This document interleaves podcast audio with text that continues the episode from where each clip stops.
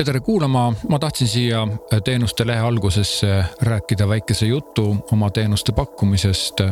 nimelt siinsamas kirjelduse lõpus on sõnapaar tunduvad arusaadavamad.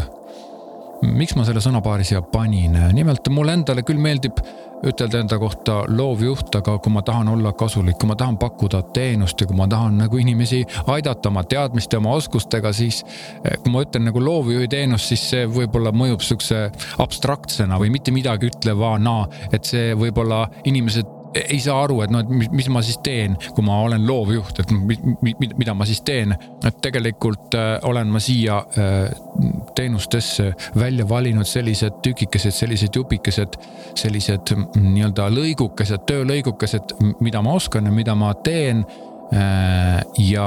ma ei saa ütelda, et ma selle kõige juures oleksin väikese lõigu tegija. Ma olen ikkagi loovjuht ja ma teen neid väikese lõigukesi alati suure pildi perspektiivis, ehk siis äh, mulle meeldib olla nii-öelda suure pilti äh, nägija ja omad väikese töölõigukese sobitaja suurde pilti. Et selles suhtes on siia pandud sõnapaarikene tunduvad arusaadavamad. Äh, mul tuleb meelde reklaamiagentuuris selline juhtum, kus oli kliendi koosolek, kõik suured tähtsad tegelased koos ja näidatakse kliendile siis eelarvet ja klient loeb seda eelarvet ahah, ahah, ahah ja korraga läheb tema kulm kortsu ja ta ütleb, aga mida teeb siin projektis äh, loovjuht neli tundi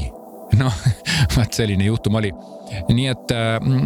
loovjuht olen ma kõigest hoolimata ja ma olen alati suure pildi mees, aga ma teen väga paljusid tehnilisi, väga paljusid nii-öelda tükikesi ja see ongi just nimelt selle jaoks, et ma saaksin olla teile abiks, et ma saaksin teid aidata oma oskustega, oma tegemistega ja te olete alati teretulnud küsima, küsima nõu, küsima, kas ma seda ka teen, kas ma seda teist ka teen. ega ma nagu päris kõiki asju ei tee, aga siiski siin on minu meelest piisavalt hea valik teenuseid, mida te saaksite minu käest tellida ja millega ma saan teile olla